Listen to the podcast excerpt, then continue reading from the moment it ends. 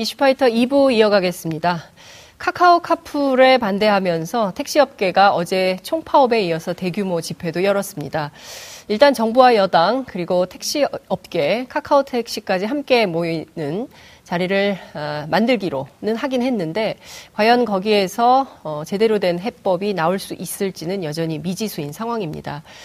상생 방안은 없을까요? 오늘 이 점을 좀 여쭤보겠습니다. 이양덕 전국 택시 운송조합 연합회 상무와 함께 얘기 나눠보겠습니다. 어서 오십시오. 네, 안녕하십니까. 예, 어제 집회가 굉장히 뜨겁게 열린 것 같습니다. 오늘 아침 조간신문에 보니까 아주 길게 도로를 다 이제 그 행진 대열이 네. 대우를 맡고 있던데요. 네. 어제 현장 분위기는 좀 어땠습니까?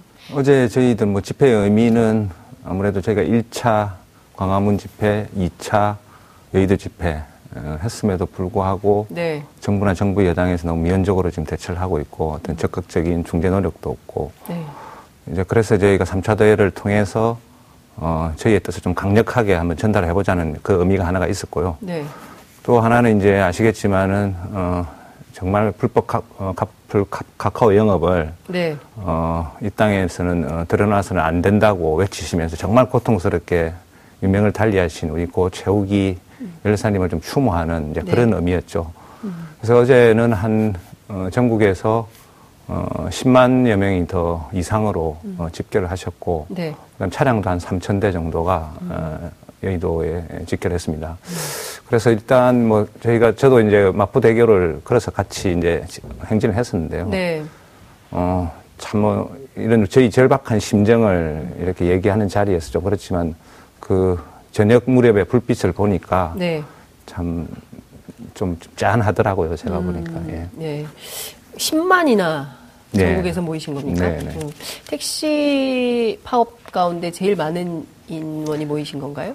네, 그렇습니다. 역대... 저희가 2012년도에 대중교통법을 예. 어, 택시를 대중교통으로 인정해달라 예, 예. 예그 하면서 그때 서울시청에서 한 7만 정도가 예. 모인 게 아마 최대 규모였고. 아, 그러면 2012년 이후 최대의 예, 그렇게 보시면 그 인파가 모여서 네. 집회를 한 시위였다 이렇게 네. 말씀을 좀 해주신 걸로 이해하겠습니다. 네. 앞서 말씀하신 대로 이 그 최우기 씨의 분신 사망 사건 때문에 많은 택시 기사님들께서도 더 많이 감정적으로 격앙돼 있는 상황이 아닌가라는 네. 생각이 좀 들기도 하고 제가 예상했던 것보다 네. 너무 격앙이 돼 있어가지고 어디 정치인 분들 많이 오셨거든요. 예예 예. 현장에 예 현장에 예.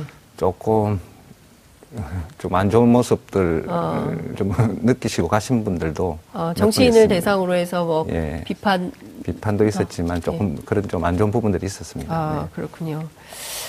자 어쨌든 지금 정부에서는 뭐 공유 경제를 네. 강조하면서 그리고 다른 나라들도 그런 시스템이 있기 때문에 우리도 새로운 방식의 공유 택시 개념을 도입을 하겠다라는 입장인 것인데 그것 자체가 지금 기존의 택시 업계의 생존권을 위협하기 때문에 이것은 어, 불법임으로 우리가 받아들일 수가 없다 이런 주장을 하시는 거지 않습니까? 네, 네. 근데 일단 카카오 택시에서는 에, 유예를 했잖아요.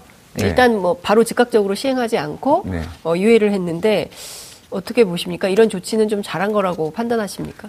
지금 뭐 정식 서비스는 연기를 하더라도 네. 베타 서비스를 해서 시범 서비스는 지금 계속 하고 있거든요. 네.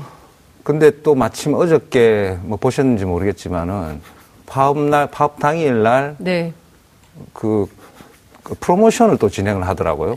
예, 뭐 그것 할인, 때문에 할인이라든지. 예. 그래서 예. 저희는 그렇죠. 예. 이게 뭐 죽어 죽어간다고 이렇게 아우성 치는데 네. 뭐더 죽으라는 소리인지 음. 참 정말 안타까웠죠. 그런 부분들은. 예. 그러니까요. 그 지금 한쪽에서는 파업하는데 파업하면서 택시가 다니지 않으니까 이걸 또 파업 특수를 노리려는 상술 아니냐라는 네. 것 때문에 또 여론은 굉장히 안 좋았던 것 같습니다. 아 그렇습니까? 예. 예. 어제 뭐 많은 언론들이 이제 관련 내용을 보도를 했었는데요. 이 지금 하필이면 택시 노동자들 파업하고 집회하는 날 이런 프로모션을 하는 것이 예, 잘하는 거냐 네. 이렇게 하는 건 좀 아니지 않냐 왜 이렇게 우리 사회가 점점 염치가 없어지냐 그러니까 좀 상도이가, 상도이가 없냐 네. 뭐 이제 이런 얘기들이 좀 나오는 것 같습니다.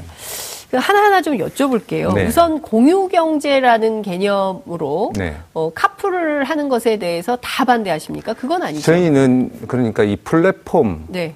경, 플랫폼, 카카오의 플랫폼 이 사업을 네. 공유 경제로 인정을 하지 않습니다.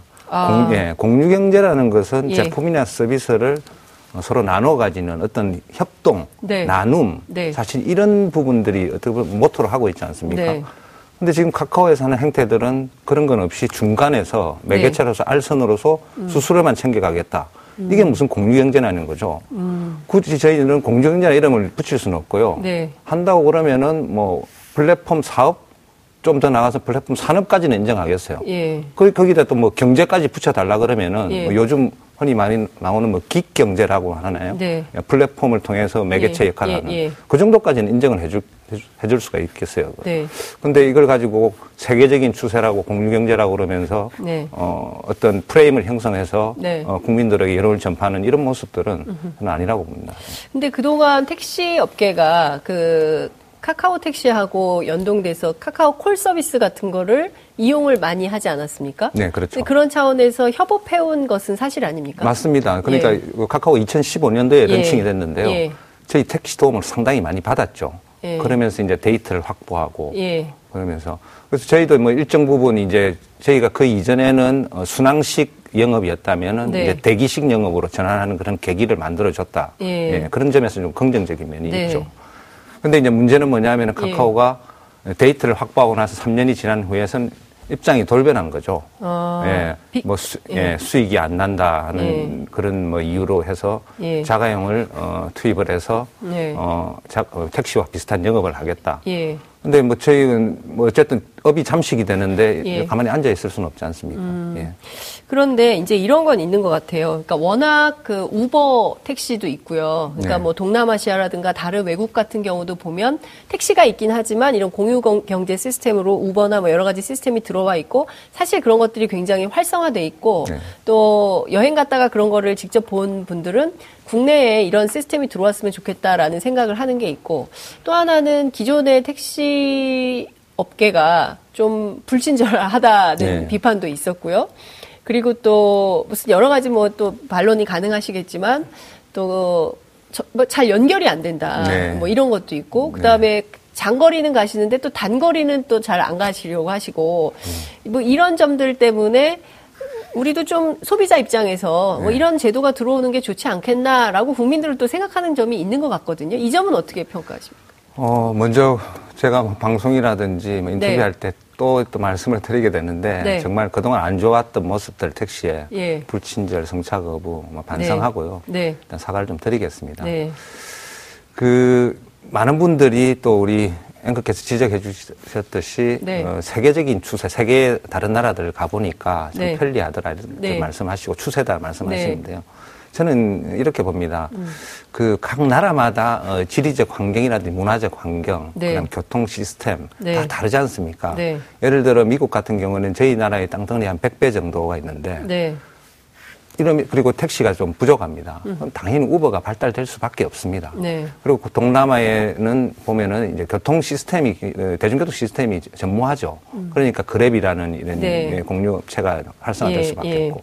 근데 우리나라는 보십시오. 대중교통 체계가 굉장히 잘 돼 있습니다. 음. 외국에서도 지금 견학을 온다고 그러지 않습니까? 네. 그럼 우리나라만의 어떤 시스템을 어, 만들어야 된다고 저는 이제 보고 음. 있습니다. 네. 예, 그래서 이제 저희도 이제 그런 이제 방안을 하나 가지고 네. 어, 정부에 이제 좀 어, 정부나 정부 여당에 어, 제출한 음. 부분이 있습니다. 네. 실제로 우리나라만의 독특한 택시 중심, 겁니까? 택시를 중심, 그러니까 자가용 이 아닌 택시 예. 중심의 예. 공유 경제를 한번 실현해 보자. 예. 예. 그런 부분들입니다. 그러니까 구체적으로 어떤 거죠? 어, 이런 겁니다. 그, 지금 택시가 네. 어, 전국에 25만 대가 있는데, 예. 5만 대가 공급 과잉이라 해서 예. 정부에서 감차 사업을 하고 있습니다. 어. 그 감차 사업을 하고 있고, 지금 서울 같은 경우에 50% 이상의 예. 그 택시들이 차고지에 잠을 자고 있습니다. 근데 카카오에, 음. 카카오에 사, 계속 하는 얘기가 뭐냐면은, 네. 수요 공급 브릿지 시간대 너무 모자란다. 네. 예, 이 부분 문제를 해결해야 된다. 그러면서 네. 지금 카풀로 지금 치고 들어온 거거든요. 음흠.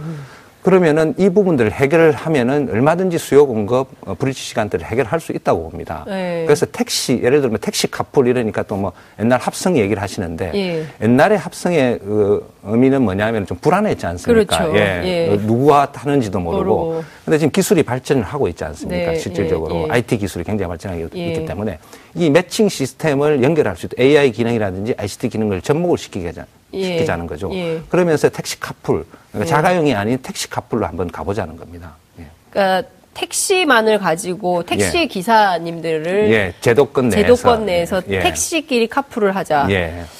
그러니까 지금 말씀하신 대로 그 서울의 경우에는 차량의 50% 정도, 서울의 택시가 한 4만 대 정도 예, 되나요? 예. 4만 대 정도 되는데 그러면 2만 대 정도가 차고지에서 잠자는데 예. 그 이유는 택시 기사들이 기사들 부족하기 부족하죠. 때문인 거잖아요. 예, 예. 택시 기사들이 부족한 이유는 처우가 나쁘기 때문에 맞습니다. 하루에 10시간 이상 노동을 하지만 평균적으로 받아가는 임금이 217만 원 정도밖에 안 되기 네, 때문에 네. 그돈 가지고는 생계가 안 되니까 네. 어 뭔가 좀 다른 것으로 전업하는 분들이 많고 예. 그래서 일단은 택시 기사들의 생존권 이런 것도 굉장히 중요한 거 아니냐라는 네. 얘기도 나오고 네. 지금 있는 이제 산학금 제도 같은 경우도요. 저는 이제 폐지되는 줄 알았더니 여태 있더라고요. 그래서 하루에 14만 원에서 17만 원을 채워야 되는. 지역마다 조금 다른데. 조금 다른가요? 예. 네. 근데 하여튼 뭐 이런 시스템 때문에 택시 기사님들을 구하기가 어려워서 네. 이렇게 50% 정도가 차고지에 있는 거 아닙니까? 지금 이제 산학금제 말씀하셨는데 예. 제가 지금 그 정부라든지 이런 쪽에서 어떻게 지금 말씀을 하셨는지 몰라도 우리 언론들께서 네, 예. 좀 오해를 하시는 부분이 있다, 아, 있더라고요. 그래서 예. 제가 그걸 좀 꼭 말씀을 드려야 네, 네, 돼요. 산악, 지금 산악금이라는 것은 네. 운송수익금 기준액입니다. 네. 그러니까 노사의 영역입니다. 예. 하루에 아까 말씀드린 13만 원 예. 정도를 예. 회사에 납부를 하고 예. 어, 그 정도의 어, 기본 고정급여 네. 월급을 받아가면서 음흠. 그게 초과되는 또 13만 원 이상 벌, 어, 버신 분이 있을 거 아닙니까? 그렇죠. 15만 원. 예, 예. 그 부분을 초과 운송 수익금이라는데 네. 그런 부분들이 대충 보면 한 달에 다 합치면 아까 말씀한 217만 원이 됩니다. 근데 정부에서는 지금 월급제를 도입해야 된다. 완전 월급제. 예, 완전 월급. 근데 사실은 완전 월급제죠. 이제 예. 정부에서 하는 말은. 예. 예. 그래서 다른 또 언론들은 그냥 월급제 도입을 예, 이렇게 예, 말씀하시니까 월급제는 현재로도 하고 있다는 말씀을 드리고요. 완전 월급제를 말씀을 하시지 않습니까? 완전 월급제라는 것은 어, 정부에서 나온 말이 250만 원 이상을 주겠다. 물론 저희 저는 이제 사업자 단체에서 사실은 소속이 돼 있, 있지만은 사업자 단체도 마찬가지지만은 네. 기사들이 처우가 개선이 돼서 그게 당연히 이제 서비스 질 개선으로 되면은 네. 수익이 올라오니까 네. 좋죠. 네. 기사들이 처우 개선에서 절대 반대하는 그런 부분 누가 반대를 하겠습니까? 음. 근데 이, 이 부분에 있어 가지고는 구조적으로 네. 수입을 올릴 수 없는 구조가 있다는 거죠. 음. 그래서 저는 항상 그 정부에다가도 건의를 하고 하는 부분들이 뭐냐면 네. 이 부분을 근시안적으로 뭐 월급제를 도입한다, 산학금제를 폐지한다, 라고 하지 마시고 네. 구조적으로 접근을 하자는 거죠. 음. 아까 말씀드린 대로 택시가 네. 전체적인 수입이 올라올 수 있는 뭐 네. 서비스를 다양화하고 네. 요금을 좀 자유롭게 해주고 해서 네. 그렇게 해서 산업 자체가 예, 예. 나아갈 수 있는 방향으로 가자는 거죠. 예. 예. 저 서비스를 다양화하는 것은 뭐 어떤 건지 이해할 수 있는데 요금을 자유롭게 하자는 건 어떤 말씀이신가요? 아, 어떻게 보면 가장 핵심적인 겁니다. 예. 지금 아까 승차 거부 말씀하셨지 않습니까? 예. 단거리를 안 가려고 하죠. 네. 예.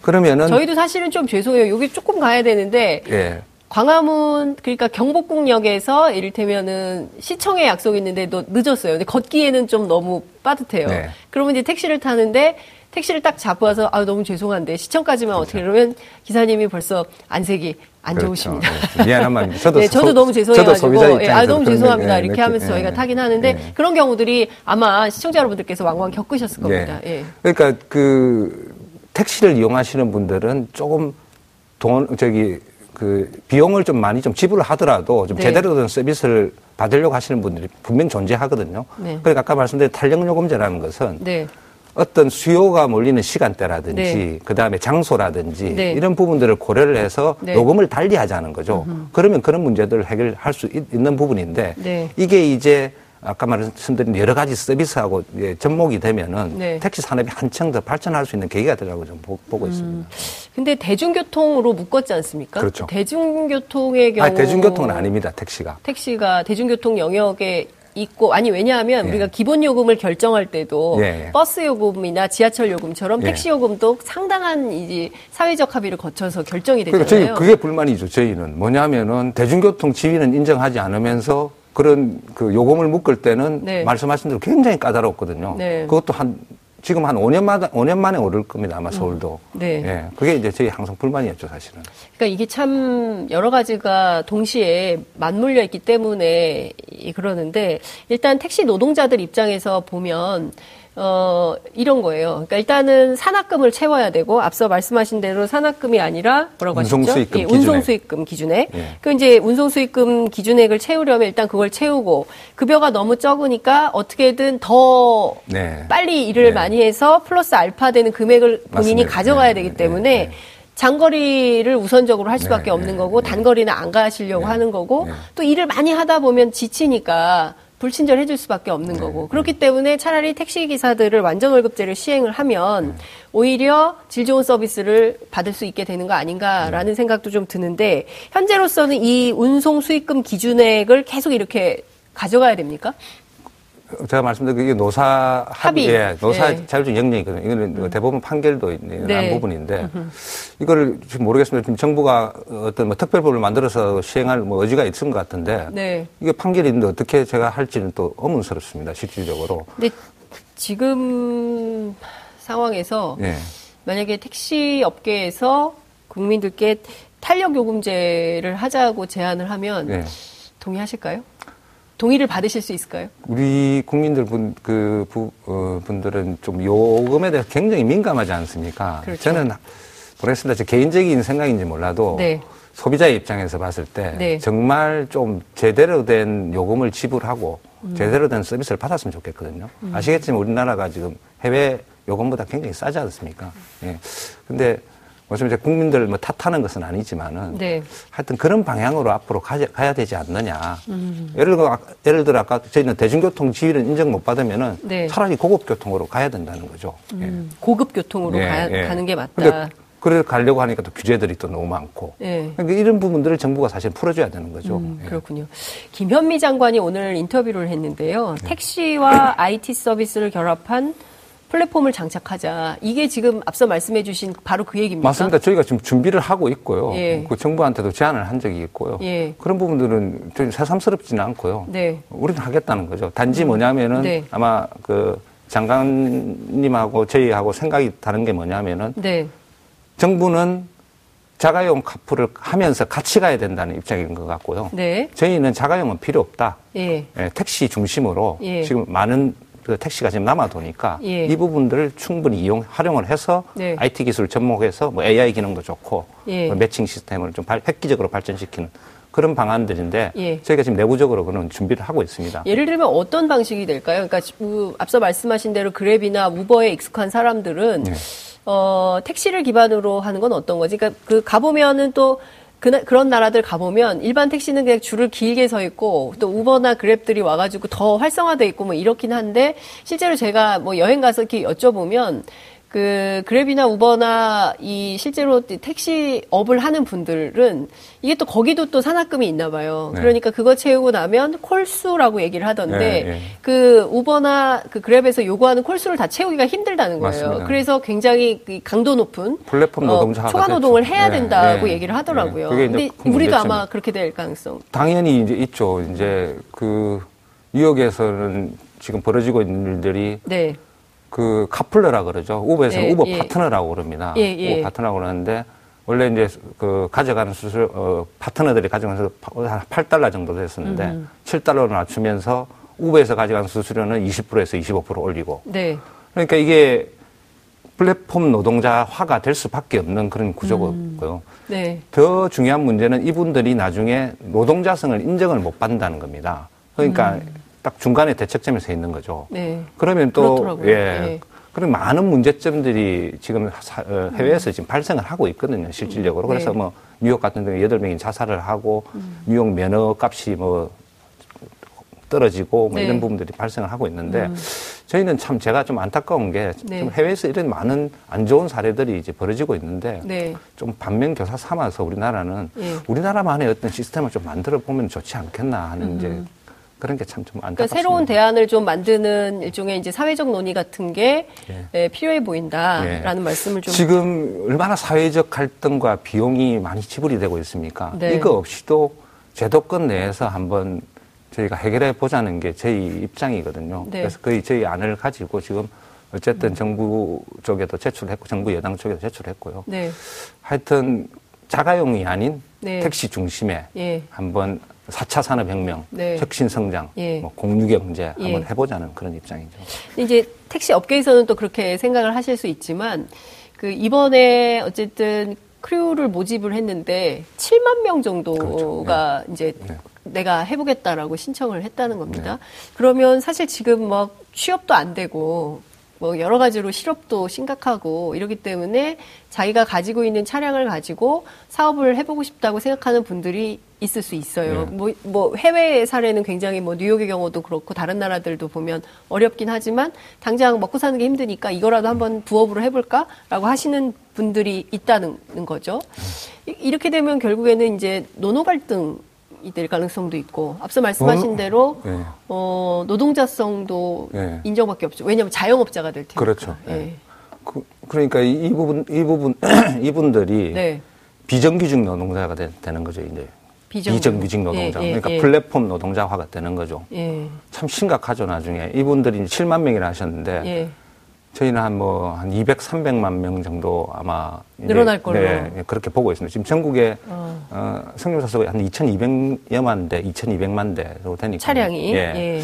그러면 한 저희가 지금 추산하면 한 200만 내지 300만 정도는 어. 이제 될 거로 지금 생각이 이제 되는데요. 그 크루로 이제 예. 직접 운송을 예. 하겠다고 나서는 예. 분들이 200만에서 300만까지 넓어질 거라고 보시는 시장 자체가. 예. 그이 지금 정부의 기조가 어떻게 보면 저희 비정규직의 정규직 정규직화하지 않습니까? 네. 근데 이거는 좀 거꾸로 되지 않습니까? 정규직의 어떤 비정규직화를 저는 예, 음. 하는 것 같, 같아가지고 예. 좀, 좀 안타깝습니다.